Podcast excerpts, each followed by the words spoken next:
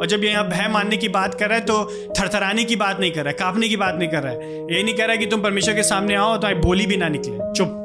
उसकी बात नहीं कर रहा है। लेकिन वो बात कर रहा है, एक व्यक्ति इस बात को समझता है कि परमेश्वर सर्व सामर्थ्य है सर्व अधिकारी है, उसके हाथ से, उसके नियंत्रण से कुछ भी नहीं गया है और उसको अपने प्रतिदिन के जीवन के लिए प्रत्येक बातों पे परमेश्वर पे निर्भर रहना होगा।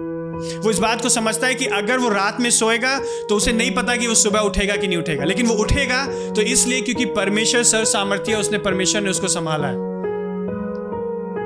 वो कह रहा है कि वो इस बात को जानेगा कि प्रत्येक बातें परमेश्वर के हाथों में तो चाहे जीवन हो, चाहे मृत्यु हो, चाहे नया जन्म हो, चाहे जन्म हो, जो भी बातें हैं, वो सब परमेश्वर के हाथों में और इसलिए वो कह रहा है कि वो सिर्फ़ उन्हीं लोगों को मिराज मिलेगी जो परमेश्वर का भय मानेंगे।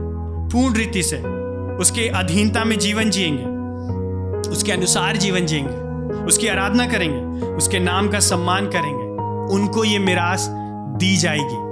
ये मिरास वो ले नहीं लेंगे, लेकिन परमेश्वर उनको मिरास देगा। परमेश्वर उनको देगा। तो वो मेहनत से नहीं कमाएँगे इस मिरास को। वो वो जो है, ये नहीं सोचेंगे कि हम बहुत बुद्धिमान है, इसलिए हमें ये मिरास मिलेगी। नहीं, ये मिरास उनको इसलिए मिलेगी क्योंकि परमेश्वर उनको ये मिरास देगा।